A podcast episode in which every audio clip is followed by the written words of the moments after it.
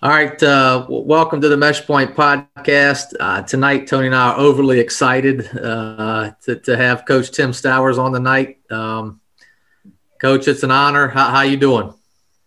I'm doing great. I'm great to be on the uh, Meshpoint podcast. I, I think I'm uh, becoming more and more familiar with the popularity of podcasts. Yeah, we've been doing it for, for quite a while now. And, um, you know, it's a way to connect with coaches. And, and I'll be honest with you, um, you know, besides trying to pay things forward, we get probably the, just as much professional growth out of it as anything. Wouldn't you say, Tony? Oh, absolutely, man. You know, you know some you know, it's like our own coaches clinic. you yeah, know what I mean? Be able to pick your brain and stuff like yeah. that. And then, and then just guys talking ball. And then we put it out there and we can't believe that people want to actually listen to it. You know what I mean? It's crazy. yeah. Just don't tell anybody about my green pants on the belly. That's it. That's right. That's right. that's a trade. That's a trade secret, coach. It is. yeah, that's the intellectual property secret. Uh,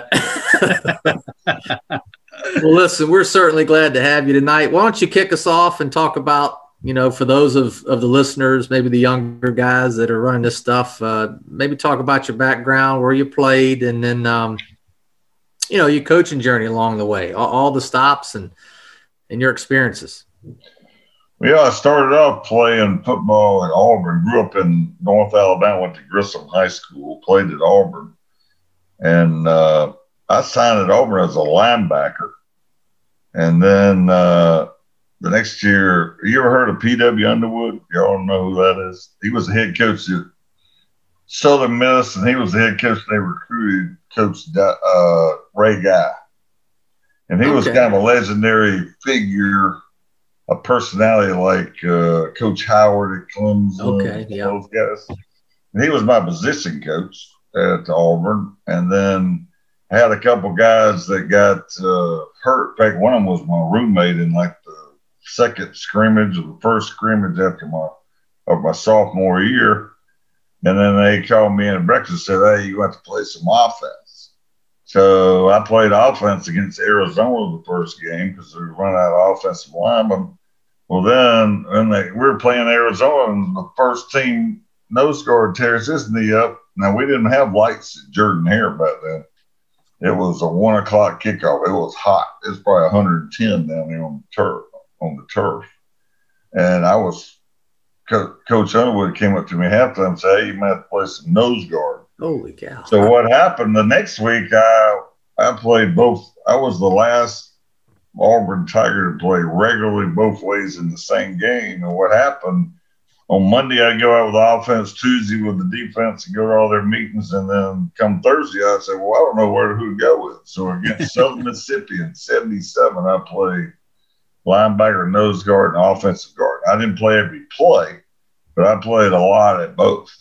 God. So I didn't even know I was the last regular until David Housel, who was the sports information guy and the athletic director. Like I just didn't go in on goal line. I was out there playing linebacker, guard, and offensive line. Well, it wasn't great for me as a player because not didn't have great ability, but I had enough ability to play a lot of different positions. So I never got to settle in on a position early because I was always, right, he's pretty good at this place, pretty good at this place. But what's helped me coaching wise is I played a lot of positions in the tackle box and I can relate now to those positions. Mm-hmm. So that was positive. I played offensive tackle against Tennessee. It was later on in the game. When the game was on the line, I played offensive guard. And but they threw me in offensive tackle. And that was back when they had the Rudy rule. So you had guys back home that should have been there on the sidelines with us ready to go in and play, but we couldn't, we could only dress out so many. So I played offensive tackle against Tennessee. I've never played offensive tackle before or since at practice. so I went to, you know, I played at Auburn, and then I started, decided I wanted to be a coach. Actually, my dad coached one year at Houston County High School right outside of Dothan, Alabama. He went 10 and 0, won the Peanut Bowl, and got into administration. So if you look in the Alabama history, he's like undefeated. That was back in 1950 or something.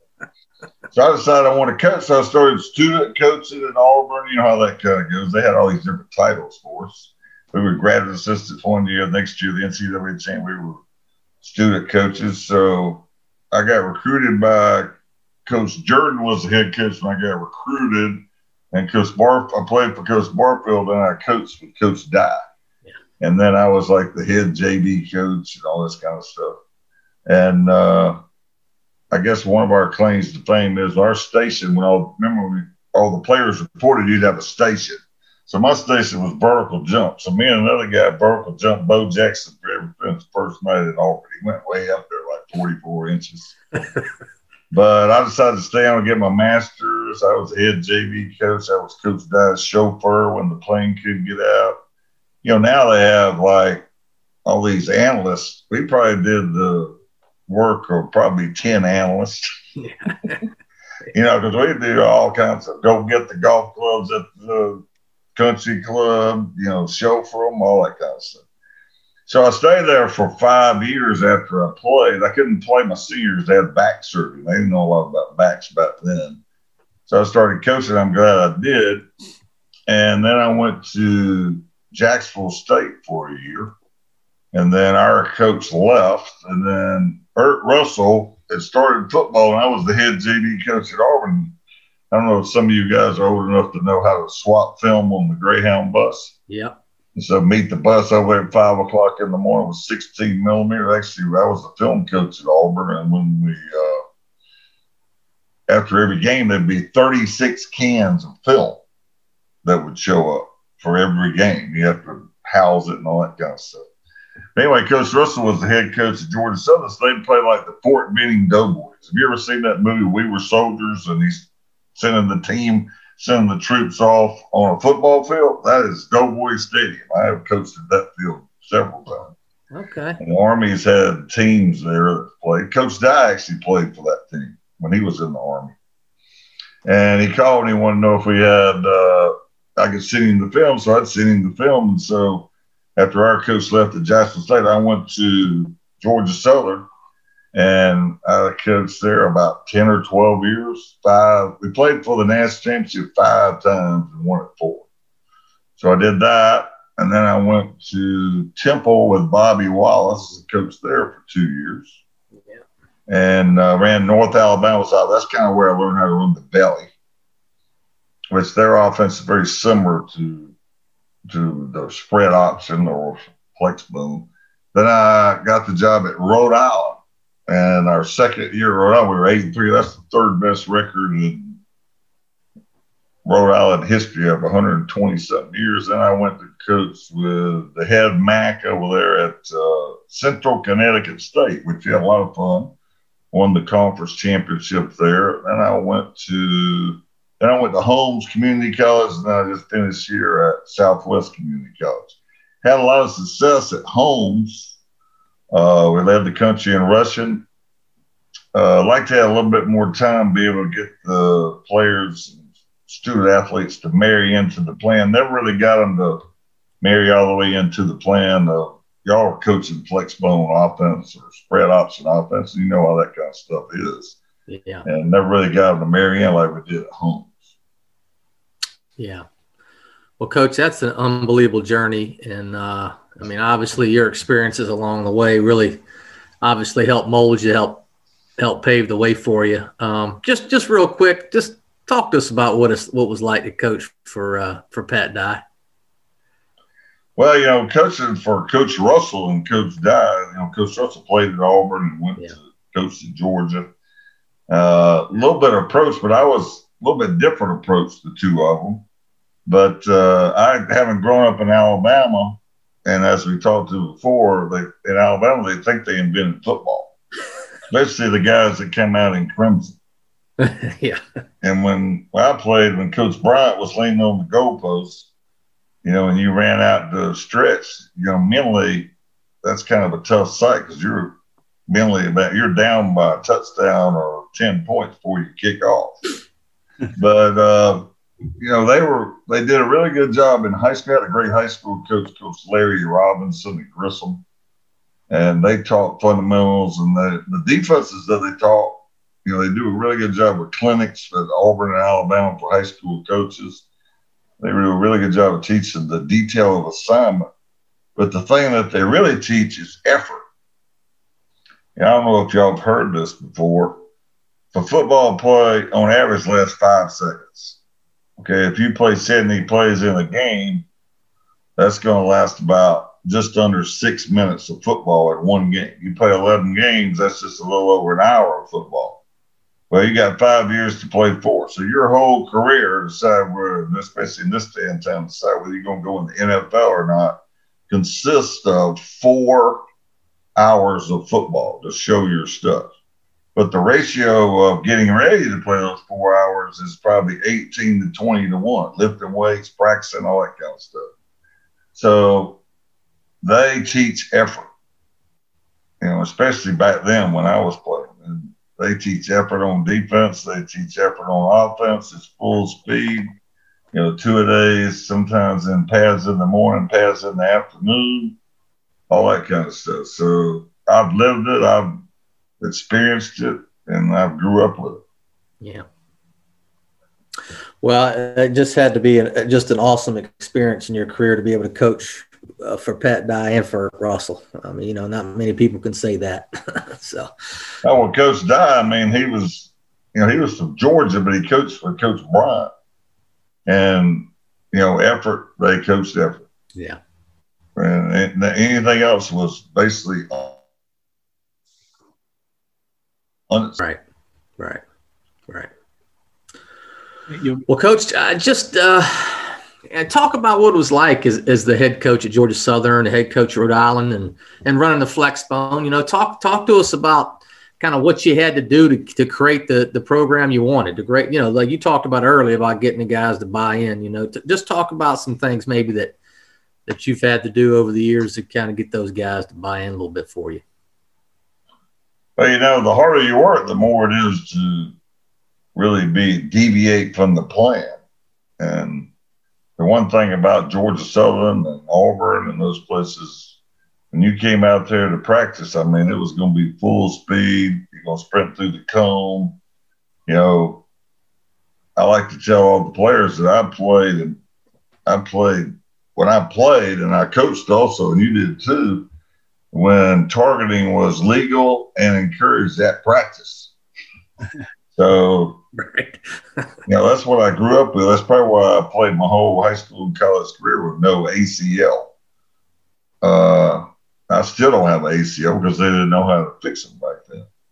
But uh, the hard part about coaching is to sell the offense and get them to marry into the plan. Especially, like I told the guys on that uh, the last clinic I did, if you're not going to get the offensive line to come off the ball, scream off the ball, then don't try to run this offense. I will tell you an interesting story. You know, we ran the wishbone at Auburn. Actually, I coached defense at Auburn more when Coach Dye was there. But there was a guy named Alex Gibbs there. Y'all may know him. He was the blocking guru, zone blocking guru for the Broncos. And he had been with Woody Hayes and he came to Auburn. We had some really good running backs, Brooks, Cribbs, and Andrews, and 79. So I was a student coach of them. So that's kind of how I learned the zone block. And then uh, I went to Jacksonville State. We ran the split back veer, and that was zone blocking. And because the head coach that got the job, he had worked with Gibbs too. And so what we did on the split back veer at running the zone dive at Georgia at Auburn, with Gibbs and then running the inside veer week of the zone dive at Jacksonville State. When you run the triple to the weak side, the quarterback reads the first down line inside the quarterback's imaginary. The B back reads the first down line inside the quarterback's imaginary read. So we got to Georgia Southern, and Coach Russell kind of wanted to run the triple option 12 and 13. So I said, well, let's just let the B back read the first down line inside the quarterback's imaginary read, but to do it from five yards behind the quarterback. And it worked. And so we didn't have a big argument about it. We just tried it and it worked. And that's why that's one of the main differences between Georgia Southern and wishbone because we get a three technique in the wishbone, they'll make the crease go outside and they'll toe right. quarterback will kind of toe in the line of scrimmage. But you know, coaching effort and they work so hard that hey, that's how they kind of marry into the plan. Yeah. Those two a days on the banks of beautiful Eagle Creek, which is basically a drainage ditch, but you know, it was uh, I can remember one time it was 110 degrees. There's this bank sign across the street of beautiful Eagle Creek, and it had the temperature. It flashed the temperature 110. And Coach Russell would go out and jog at lunchtime, and he'd say, he'd come back in, he'd say, the bear's out because it's so hot. and uh, that one day it was like 110, and we did goal line at the end. I went up to Coach Russell, and I, there must have been eight offensive linemen over there with the trainer, and I said, "If we lose one more offensive lineman, Coach, we're out at goal line." He said, "No kidding," but we made it through practice. But you know, I think the biggest thing back then was coaching effort and the dedication and the toughness you had to have. You know, just to make it through full pads of two a day. You know, Coach Russell liked to go two a days in the morning and the afternoon. However, the Coach Dye and Coach Bryant and them, they thought you shouldn't do two a days. You shouldn't do full pads in the morning and afternoon. But Coach Bryant would practice two and a half hours in the afternoon. Coach Russell would practice like an hour and 15 minutes in the morning, an hour and 20 minutes in the afternoon. So they had totally different approaches. Both both ways were tough but I'd say the biggest thing they married in the plan because they invested so much into it, they didn't want to give up. Gotcha. Hey, Coach, uh, can you talk maybe about uh, a mentor that you leaned on over your career, you know, to help guide you through maybe difficult decisions that you had to make? A mentor. Yeah, or maybe a few of them. Just, just guys. You know, I've kind of been up. a mentor. At this, my at my stage in life, I've kind of been a mentor to a lot of other people. Yeah you know, a mentor I've talked to. I guess Coach Russell was one of them. Coach Dye was one of them. You know, a guy that helped me get on with Coach Dye was a guy named Wayne Hall, who's the defense coordinator. He was from Huntsville. I was from Huntsville. I would say it was a collective group of people more so than just one person. I would say though, as time has come on, it's come. I've I've been a mentor to and look forward to being a mentor to a lot of young coaches in the profession. Oh, that's but awesome. sometimes when you, sometimes if you're in a forest and you, all you do is look down and count all the leaves, a big tree will fall and kill you. So, so as I've gotten older, I you're much always much better at seeing the big picture rather than the little picayune things that don't make as big a difference as seeing the big picture. Yeah, uh, that's some wise advice right there. Coach, let's talk JUCO ball. Can you tell us a little bit about Southwest Mississippi and Holmes uh, for those that don't know about uh, Mississippi JUCO ball? Well, you know, it's really got it's really a really good league. We call it the SEC uh, JUCO football.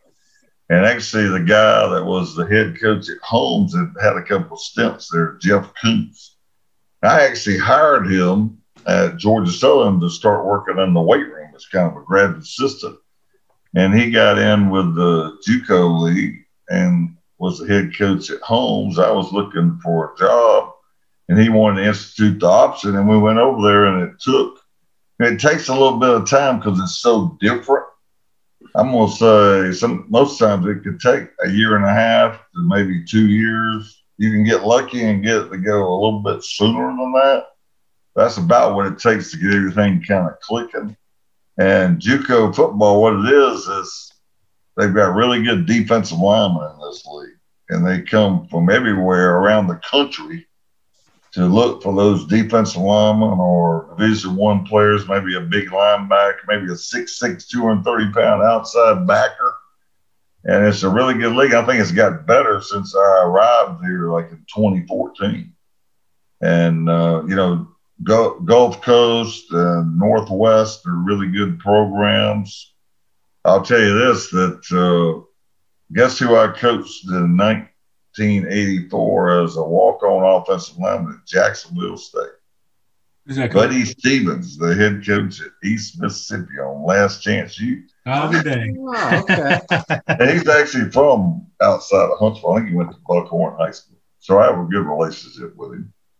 But uh, JUCO football is tough. It's hard nosed. It's very physical, and a lot.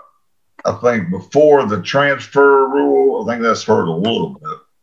But there was usually about 13 to 14 SEC players that would sign every year out of this league. Like there's a guy that played for us that that's starting at uh, Purdue as a defensive end. I think he's like third on the league in tackles and third on the team in tackles. I think he was first for a couple games. Sacks. He's playing kind of a hybrid linebacker defensive end. He's about he came to us he was about 6'3", 235, and now he's 6'3", 270.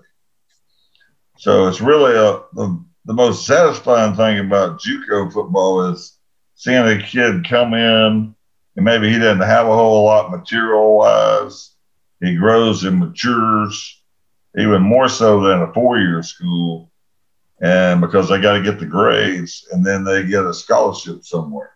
Yeah. Especially in this offense, coaching offensive lineman that nobody wants. And then you get through for two years and then there's people that want him, they go and start. Like there's there's one at Kennesaw State that was, I know they didn't play this year. He's like first team All American. There's one that went to Southeastern, our coach, that was a second team All Conference. And when we signed him, he was like 6'1, 230. so when you coach this offense, you know, it's very satisfying to see kids grow up in JUCO leagues yeah. and become better football players and get scholarships or go on go on to you know, get a good education at one of the four-year institutions.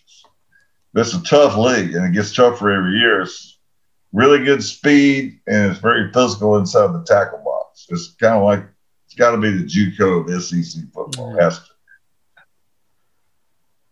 Yeah, that's awesome. I, I, yeah, I've always heard Mississippi JUCOs were were tough. You know, uh, yeah. very physical. Yeah, good good football for sure. Uh, I think that's probably what it's known for. Um, well, well, coach, let's get into it a little bit. What tell us about you know if you're you know you're at Southwest, right? You're putting it in, and uh, what what what's your offense look like, right? Each each I think everybody kind of has their own little spin on it, but well, like I said, we really hadn't we really didn't do well uh, as well consistently at Southwest, but we wanted to. What happened was I got the job after. Uh, about May of the first year. So spring practice was already over. So it took a little bit longer to get them to marry into it. And it was really kind of sporadic. You know, it'd be good here, it'd be bad there. So, but at Holmes, we really got them to marry into the plan. You know, we always started off with, you know, the spread set. One of the things we started off doing was running the belly because let's say if you were, didn't have somebody, usually when you try to read the triple option, you know, it, it, can look good in practice, say it's the first year, but you get out there live and in person, then the quarterbacks have trouble reading it live and in person. So you got to have double option football. You got to have double option plays until they can really read it live and in person. So in JUCO football, it takes you, you know, they may be able to start reading it a little bit live and in person toward the end of their first year but if you expect them to be able, let's say did in high school, do it right off, that's going to be difficult. And I think that's one of the reasons why some people get real discouraged with the offense. You got to be patient.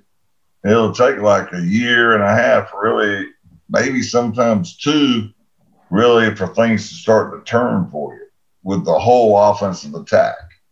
You know, reading the triple, running the toss, rocket toss, you know, we, we really developed some at Rhode Island. I brought them down there. We really developed some really good play action concepts, which I talked about on the clinic last weekend. They were really good. We our bowl team at Holmes, we ran. I think we threw 16 touchdown passes in 10 games. Oh, wow. We had a wide receiver. He's with the Cleveland Browns, I believe. He was like six yards short of a thousand, being a thousand yard receiver. So you think that it's not a very good passing formation, but you can get some guys wide open, as y'all well know. Yeah. So getting them to marry into the plan, getting the offensive lineman to come off the ball, people don't really understand that you can get by with a lot smaller offensive linemen. You just got to teach leverage. You know, they got to get under people's pads. If they're going to combo and get high, that's what everybody else is teaching. That's going to be very, very difficult. So, but the biggest problem is getting them to marry into it and understand it's almost like you're teaching.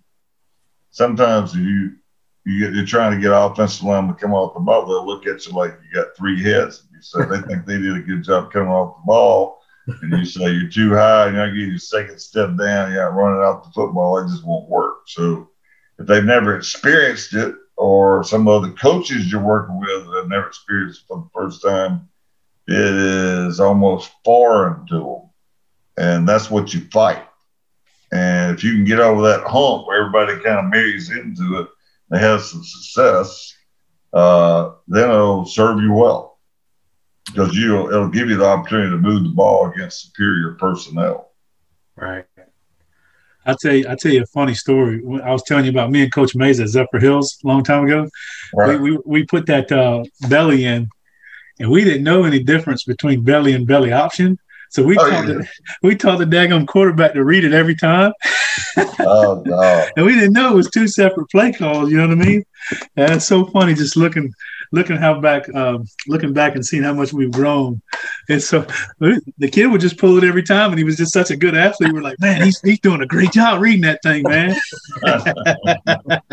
well, a long time ago on that on that stuff for a while, you know how things changed.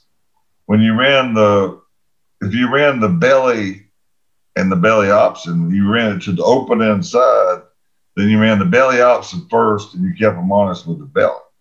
To the tight inside, you ran the belly first and you kept them honest with the belly option. And I think that's probably still the same way to the tight inside. So you really run the belly over there first, belly option second. To the open inside, to eight man front, it's better to run the belly option first and keep them honest with the belly. If the price side backer starts flying out of there, you got to run the belly option, belly over there to keep the guy honest. Right. It's still one heck of a play. It's one of my favorite plays. I'll tell you that. It's a, it's a, I ran it one time in junior college football. I ran it 28 times. Wow. Feed the beast. Keep it going, right? 28 times. The problem is you know, you used to get a lot of three techniques, mm-hmm. and now people aren't. They aren't giving you a three technique at all. They're playing A gaps, and I think uh, that's why you see Army. Army's running the zone dive, but they're really blocking down on it. I don't know. Y'all may be doing that too. I thought about running the way I run the zone dive is different, but I think what they're doing is good. And then Navy gets the tight, gets the wide receivers in there tight. They're probably about two yards or three yards, and they'll block down with the tight with the wide receiver yeah. and the quarterback hitting the C gap. I think uh, flex bone people or option people need to continue to explore more C gap runs. Mm-hmm. And I think that's kind of the way, might be the way of the future because, you know, we've gotten, I've seen just about every defense you can imagine uh, run this offense over your double eagles, triple stacks, 50s, eight man fronts, 54 across, all that kind of stuff. But, but for a long, for a while when we first got in JUCO, we'd get three techniques. Now they won't even line up in a three technique hardly at all. Because that's the best place, that's one of the best places to run the belly to a three technique. When yeah. three techniques used to be very difficult to handle and when yeah. you only have like 12 or 13 and the zone dive, but now with the midline and the belly, you know, now they won't even line up in a three technique anymore. Right. That's unique. That's unique. I was watching your clinic earlier, how you do it too, where like you're X blocking it or folding, you know, and because there's, I guess there's, that's a question we get quite a bit is how do you, how do you run belly to a three technique, you know, from two man surface, you know what I mean? And and uh, so I seen a team go out, out, and fold that suck that slot all the way to A gap before. You know what I mean? Just, but I think the way that you're doing it, the way you coach it up, is probably the most effective. We got a school down here; they're really good at that that X block, man. They're really good at gashing. Yeah, wing T guys call that cross block. That there you play. go. They call that play cross Yeah. block. Yeah. Now we what we did we we send you know I've noticed that Army kind of really does a good job of staying low and going and kicking out the guy. It's almost like it really is an X block, and the guard that guard kind of pulls up in the line of scrimmage. Now, you know they got probably 35 offensive linemen, and they can go full speed all the time. So what we did, we we teach the guard to go straight back, straight up, then out, and that's been pretty good for us for a long time. But I kind of would like this for the idea of doing it like Army does, but you know they're a four-year institution, and I, I kind of still kind of like the way we've been doing it for a while. But blocking that, one of the things people make mistakes with is blocking down on the three technique. They think you got to block. You can't let your hat cross the midline of the three technique's body. You're basically blocking with your shoulders square. And you don't want your hat and hands to get inside the midline of that three technique. So really, you're, you're really not blocking down as much as kind of because if you block across the midline of the guy's body, he's just going to go across your face and make the tackle. Yeah, that's But, how we used to uh, block in the wishbone, like shoulder blocking in the wishbone with a flipper and everything, you know? We block down on the three technique like that, like you're saying, kind of, you know what I mean? Where you Yeah, bite and, with I think neck. in, uh, I think they do that a lot, and they teach that a lot in the uh, old school uh, Wing-T. hmm But uh, we don't. I don't usually use a lot of hat shoulder blocks much. We're down the middle, you know, look through your eyebrows to the target, that kind of stuff. Get your second step down, flat backs. Uh, but blocking down on the belly, you got to keep the shoulder square on a three technique. Yeah, close. He'll get outside of you, and then that's he's unaccounted for at that point. And what you, if you really get good at the three technique will widen. The three technique widens. You got a good down blocker. He'll get his second step down and square up the three technique. The B back will be underneath the three. Yeah. I've seen one go a long way. It has some pretty good runs, but that takes that's kind of advanced belly football right there. Yeah. That doesn't happen overnight. And how, Yeah. what about the coordination of the slot there? You know, the play side uh, A back there. You know, trying to. I see uh, he's kind of like wedging, pushing the tackle almost like underneath the. You Uh, got a tight end, you mean? Yeah, or if you do it like, Yeah. let's say you go from a two man surface, you know what I mean? You're you're, you're running versus that. Uh, I think you had You versus run it with a tight end. We don't. We'll tell the A back he'll go threatening forward player to safety. So he's not really looking for the play side backer. And if you run the belly option, he automatically loads the play side backer, not in the count, linebacker to safety. Right. But if you run it to an open inside, then sometimes you have to tag it. We just call it 44 45 load. Let the Okay. A back dig the backer out. You have to do that sometimes to the split inside. But the belly to the tight inside, you shouldn't have to do that. That's right. That's Another reason why we send the guards straight back and straight up is we were playing Delaware one night and they were playing a four three and they let they sent the nine technique out and they brought the four three backer straight up. That's the first time we had seen that. Yeah. So you can let by the way we teach the guard, you can let the guard zone the area if he's had enough reps at it. So he just end up kicking out the linebacker coming through.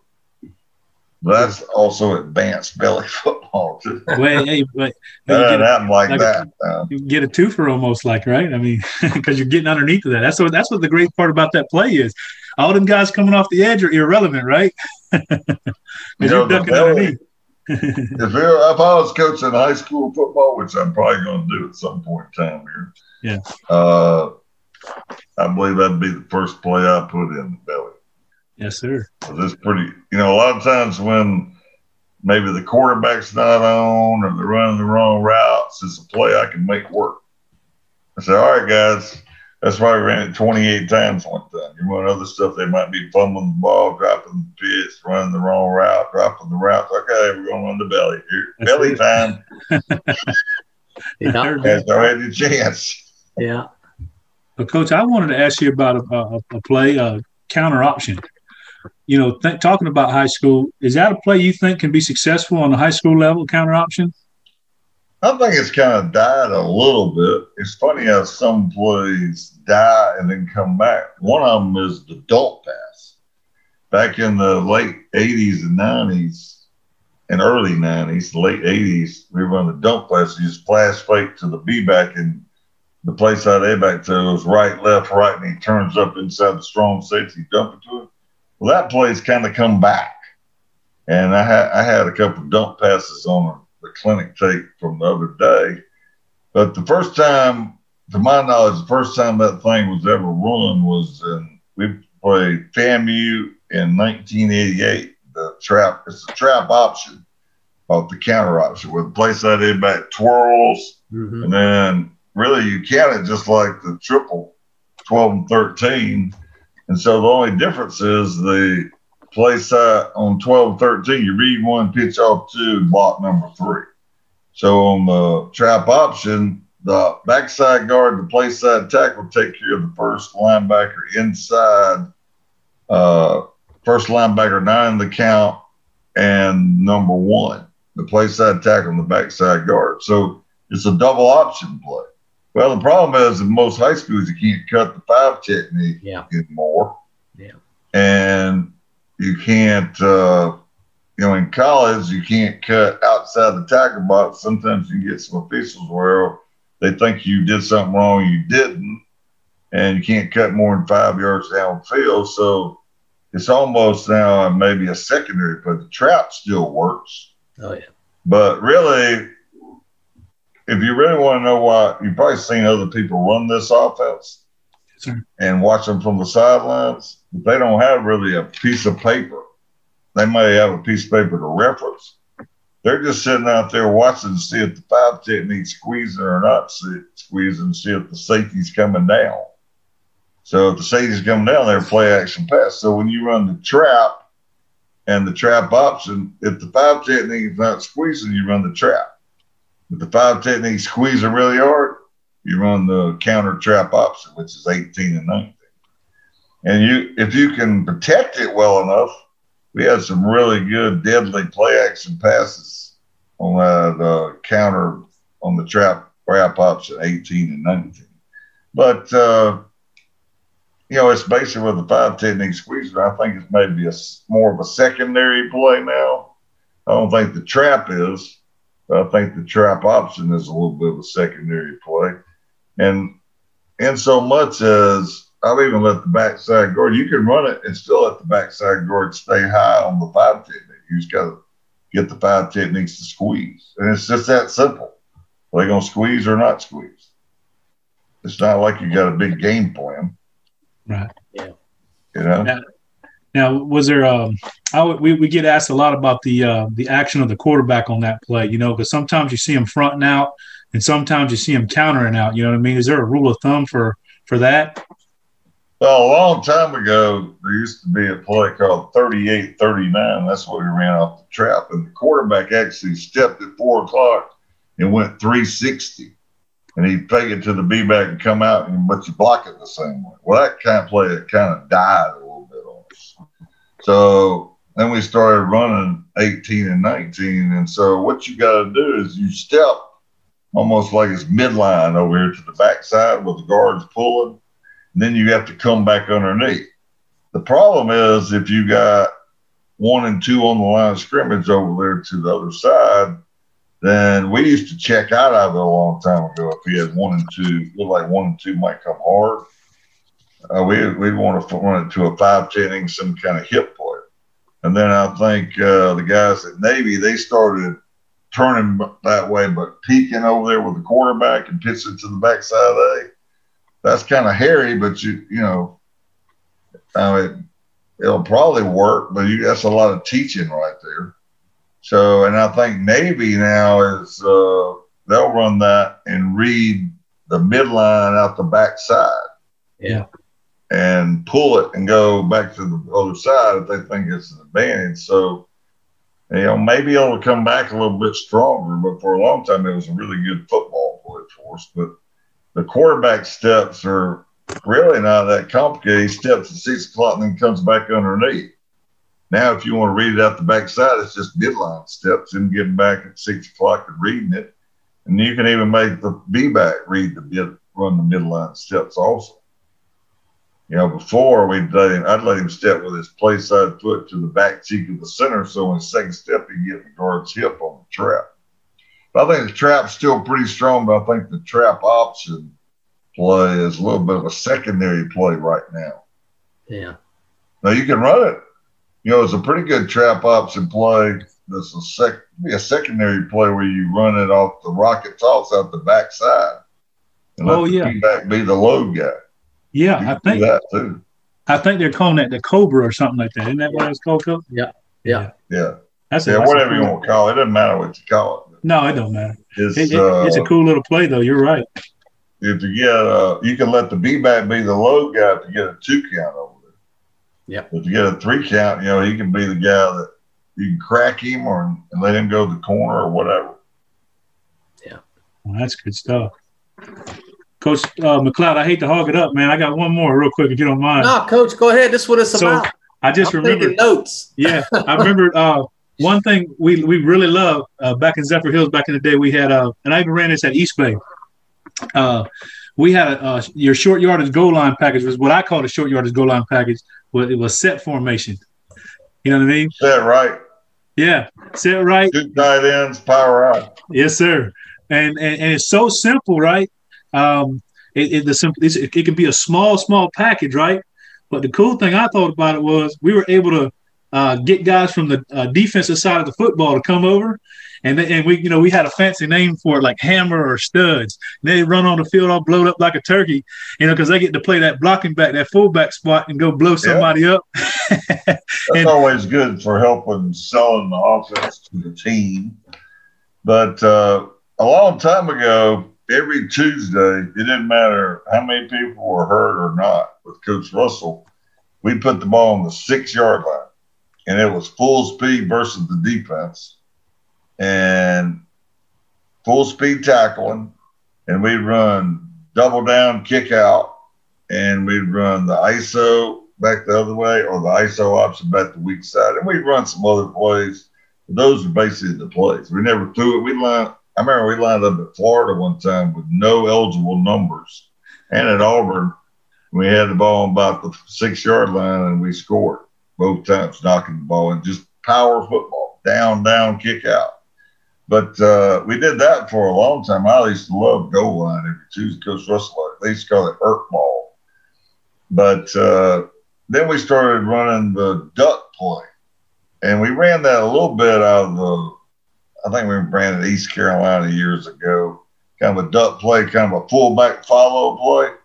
And then we started running it pretty much full time. At, actually, at uh, Rhode Island, the quarterback we had, he was the all time leading touchdown guy. He had 42 touchdowns. He probably scored 32 of them on what we call 28 low. Basically, base everybody up. The B backs got the mic backer out, let the setback read the C gap, and the quarterback goes after he after he passes after the uh, ball passes the B back's butt or the B back's butt passes him. He goes B back, goes B gap, C gap, D gap, pitch the ball. Hardly ever pitch the ball.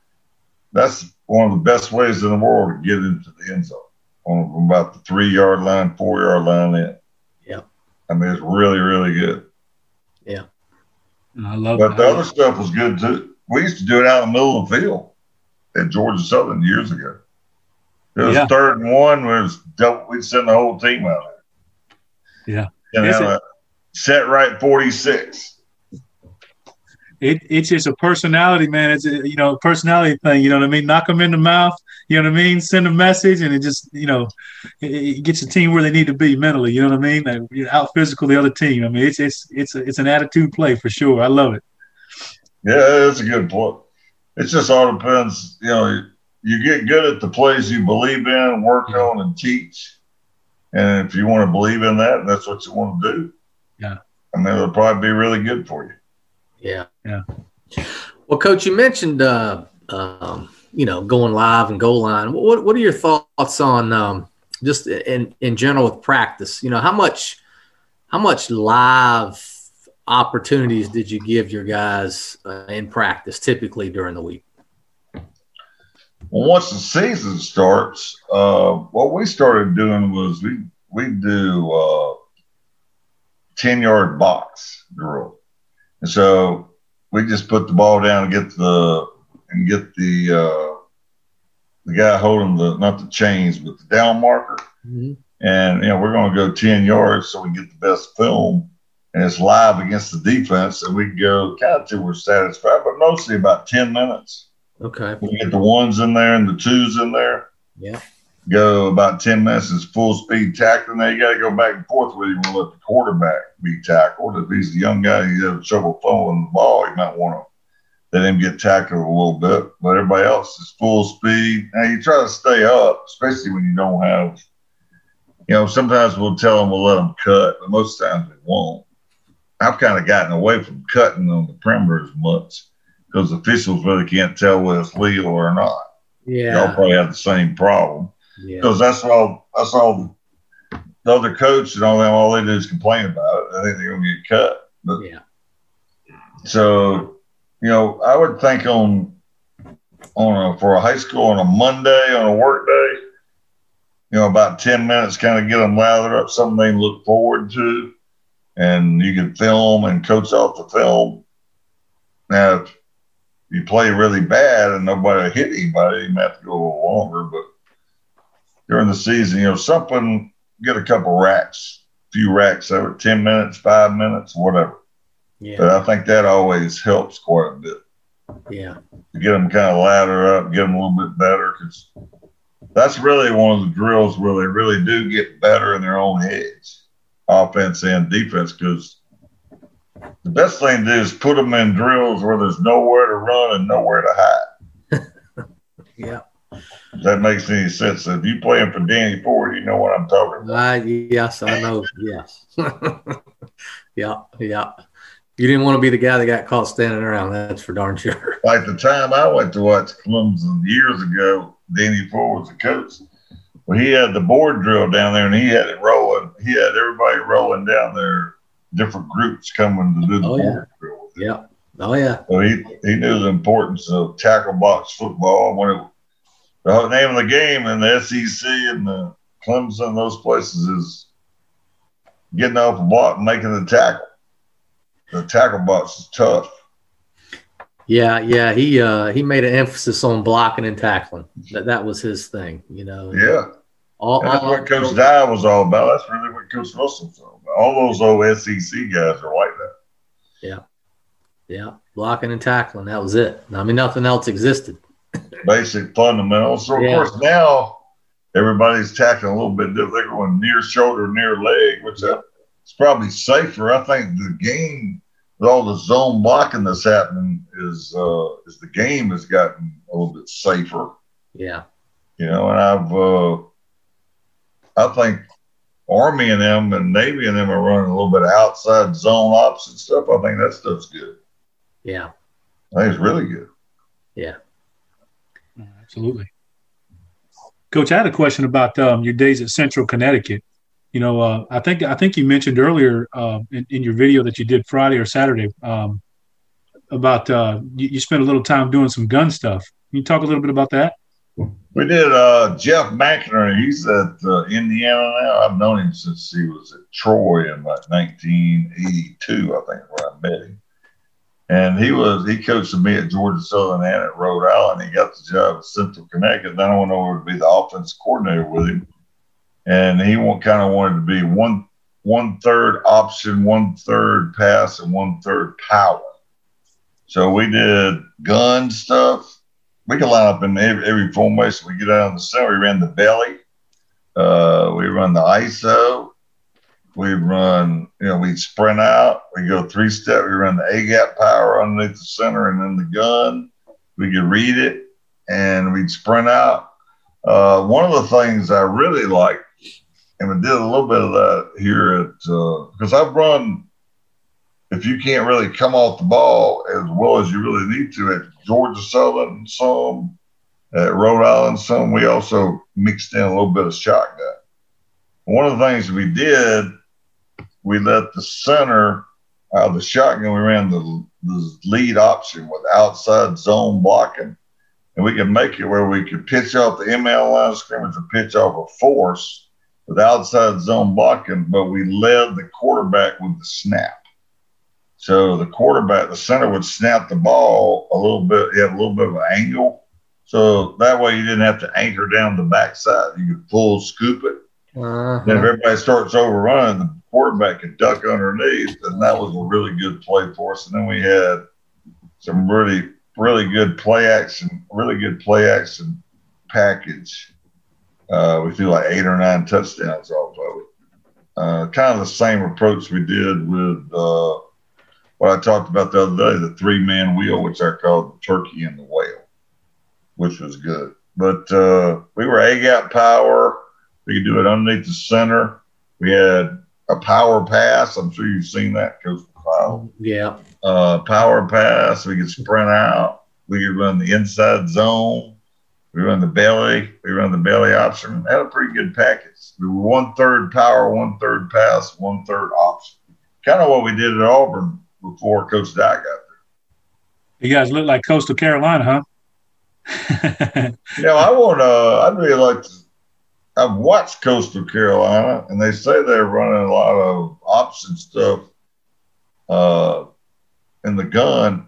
I've taped them a few times and watched them. I hadn't really studied. I would like to study them and see. They say they run the belly from the gun. I've seen a high school coach run the belly from the gun over at Starkville High School uh, over in Mississippi. Um, but I'd really like to sit down and study him more and see what they're really trying to do. I know he was at Charleston Southern before he went there, but uh, I think a mixture of the gun is not a bad approach, but you got to keep it simple. You can't be very complicated. Yeah. If you do that. But that's what we ran at Central Connecticut. Ran, and I think we were conference champions our first year. Really did. We were like, uh, I think we rushed for 200 and threw for 230 or 250 a game. It was pretty good. Pretty innovative right there. Pretty cool. Um, Coach McLeod, I'm lost, man. Where we at? We- well, we're, we're, we're rolling. We're, we're about done. We're going to, I think we'll ask him just maybe to talk about one or two drills that, you know, that you think you got to use every day in this offense and kind of just talk about them. And then I think we'll wrap it up, coach. I know you had the boards. You had the boards. I saw, um, you know, you were working your center and your guard and your tackle in that, uh, your, your clinic the other day. Well, the first, the overall philosophy, if you don't get the offensive line to scream off the ball, or if you don't understand, if your offensive line coach doesn't understand, they've got to get the second step down with a flat back and scream off the football you're trying to knock that down lineman if you're blocking a two technique or a four technique or whatever. You're not trying to, you don't have the attitude that you're going to knock that guy into the linebacker's lap and they start stomping their feet and that kind of stuff. I mean, you might as well do something else, just like taking a shower with a raincoat if you can get them to come off the football and the biggest, some of the biggest things I've done on thing, I don't know where I got that board drill, but getting the center to snap and step at the same time. I used to use the two by four, now I use a one by three. But if you put that board right up next to the outside foot of that center, you can actually use a Nerf ball and not make somebody take the snap. But it's a mental thing that makes him move the ball and move his foot at the same time and I teach the center the wide scoop and tight scoop or outside zone or inside zone, whatever you want to call it. But when you're running this offense, you've got to take a bunch of guys that nobody, most of them, nobody else wants. So I'll ask them all the time. I say, well, the defensive coaches come over and ask you to play defense. They'll say, no. I say, listen, this is the last stop. You know, if you can't play here, you're not, you're out of luck. so you know, and it's the best group on the field to coach, but you got to coach their feet and you got to make them move their feet. You got to get them to get their second step down. A lot of people think that offensive line take really long steps. They really only step like three inches, four inches, five inches, six inches. And you got to get them to gain around the first step. You got to get them, they're going to the right or the left. You got to keep them from picking their foot up and really losing ground and stepping underneath themselves if you, I know Coach McLeod has, have you ever seen an offensive line when they pick their right foot up, they almost step on top of their left foot from right. the floor. So that board drill helps them not step on their foot, to help them gain ground on the first step. The other thing is, I came up with a drill that I saw uh, uh, the offensive coordinator at uh, Kennesaw. Uh, Chestnut. Uh, Chestnut. Yeah, Chestnut. He, I signed him at Georgia Southern. He played for us for first year or two while I was there. You know, he had a really good attitude. He was a hard nosed football player and gave great effort.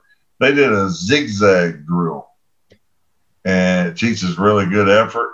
As I came up with that thing, I don't know, back in the 80s, and you come off and punch, you go right foot, left foot, but basically you're trying to get them to cross their feet. But what it does, it you go about, now he went about 10 yards, and I think Georgia Southern we go, he might have gone 15 yards. But I, I now only go about six or eight yards. But what it does, it teaches them effort. If it's hot out there and they got to hit their belly when you blow the whistle, they got to sprint across where they started from. They don't sprint back where they started from. They got to go again. But you you don't really understand how much you've got to punch the bag, and you got to get them to hit the bag over and over and over, and hit the sled over and over. You got to step over the board over and over because you know, like I said, not nobody's asking them to come play defense. Right. You know, and they're the last they're the last group. If you you're at a four year school or in a high school where you got them for four or five years, you can really get them to take good steps. Yeah. But you got to do the fundamentals over and over again. If you can get like 20 minutes at the beginning of the practice to go through those fundamentals, fits, fits, sled, zigzag, boards, if you can get them to do that, you can make a lot of progress. If you don't, you might as well run some other options. Yeah. Yeah, well, we we certainly uh, can't thank you enough, Coach, for coming on, man. It was great. It was awesome. I appreciate y'all inviting me. No, it was, oh, yeah. awesome. And, uh, yeah, you're the goat, Coach. Yeah. appreciate it, man. I enjoyed it, and uh, I enjoyed talking about all those stories before we went live. yeah. live. no, I promise. I promise. No, no, they weren't. Yeah, no. they were not. Yeah, yeah, yeah. yeah. Well, listen, if I can ever help you again, just let me know. I enjoyed being on. No, it was great, Coach. We can't thank you enough. It was awesome. We had. A- That's going to wrap this episode of the Meshpoint Podcast. Hope you enjoyed it. You can download or listen to our podcast at iTunes Spotify, or the Google Podcast app. You can go on and rate us if you think we're any good, and leave some comments that you might think uh, you'd like to hear about in future episodes.